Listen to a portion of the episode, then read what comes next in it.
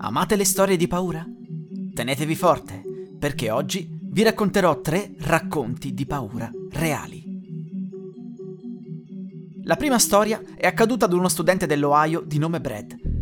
Si stava occupando del giornale del campus ed aveva sentito che la zona era tra i posti più infestati degli Stati Uniti.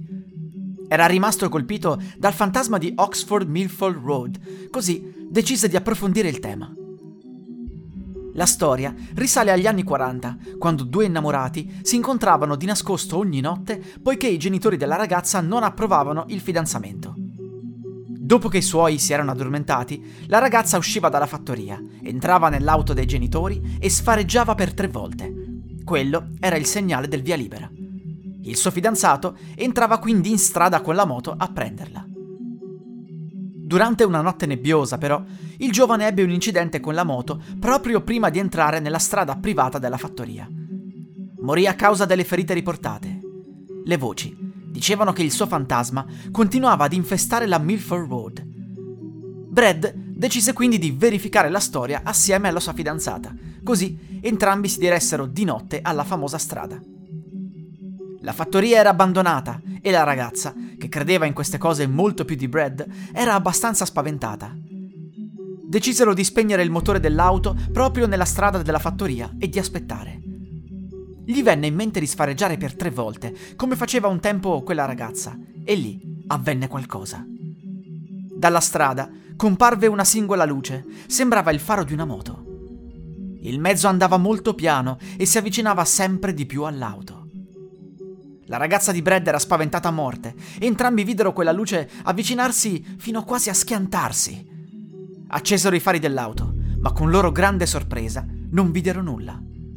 Non c'era nessuna moto e la luce era scomparsa. Uscirono dall'auto, provarono a trovare una spiegazione razionale, ma non ce n'erano.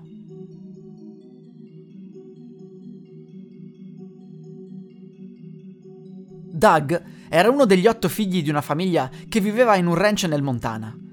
Andava in giro assieme ai fratelli e giocavano a fare i cowboy. Durante un'estate, negli anni 60, avvenne un fatto che li avrebbe sconvolti.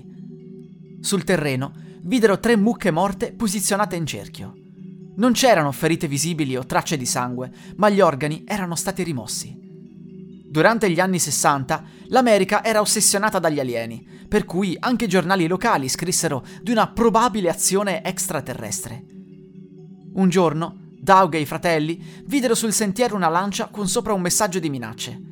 A quel punto pensarono che ad uccidere le mucche fossero state delle persone, ma proprio da lì in poi iniziarono ad accadere eventi strani nei giorni seguenti. I suoi fratelli si fermarono in un locale a mangiare un hamburger avevano lasciato i cavalli sul retro di un camion, erano tutti ammassati.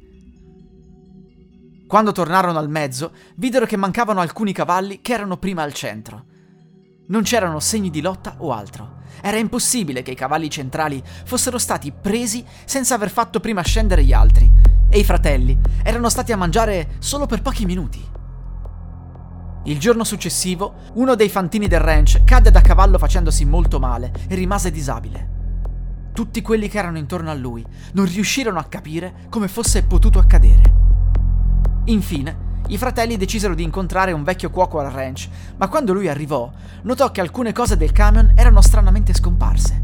Inoltre, il suo cavallo, che era stato montato sul retro, era caduto ed era stato trascinato dal camion per chissà quanto tempo. Dovettero ucciderlo, poiché stava soffrendo molto. Questi tre eventi, presi assieme, sembravano indicare che qualcosa di molto strano stava accadendo, soprattutto dopo l'evento delle mucche morte. Molti anni dopo, uno dei vicini di Doug ebbe a che fare con un toro morto inspiegabilmente. Non aveva fori di proiettile, graffi o segni che avessero potuto spiegare il decesso. Nemmeno gli avvoltoi lo avevano toccato. Anche in questo caso, gli organi erano spariti. Inoltre era pieno di neve ovunque e non c'era una singola traccia attorno. Doug e i fratelli continuano a pensare che sia tutto opera di umani e non di alieni, ma chi può saperlo con certezza?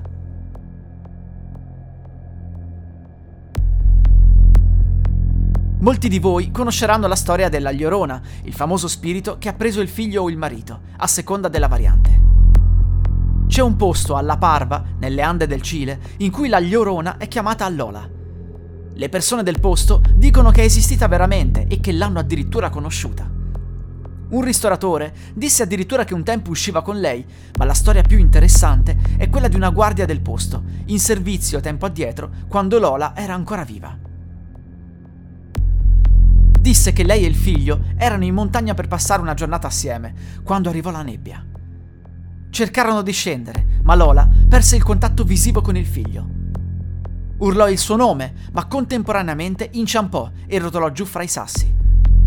Il suo corpo fu trovato da un operatore della seggiovia che stava passando da lì. Era ancora viva, ma le ferite riportate erano profonde. Continuò a sibilare il nome del figlio non appena vide l'operatore. Il suo corpo fu portato ad una baita, venne bendato accuratamente e infine venne chiamato il dottore. L'operatore andò incontro al medico, ma quando entrarono nella baita, notarono che il corpo di Lola era sparito. Le bende insanguinate erano invece ancora sul letto. Né Lola né il figlio furono mai più ritrovati. La gente riporta che nei pressi della baita dell'operatore si possano sentire le grida di Lola che chiama il figlio. Tutti loro credono fermamente che il fantasma infesti il luogo.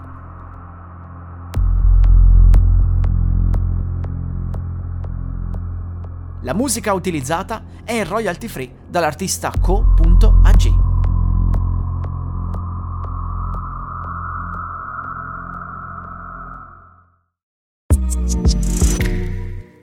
Segui i podcast di Voice sulla tua app di podcast preferita. E se sei un utente Prime, ascoltalo senza pubblicità su Amazon Music.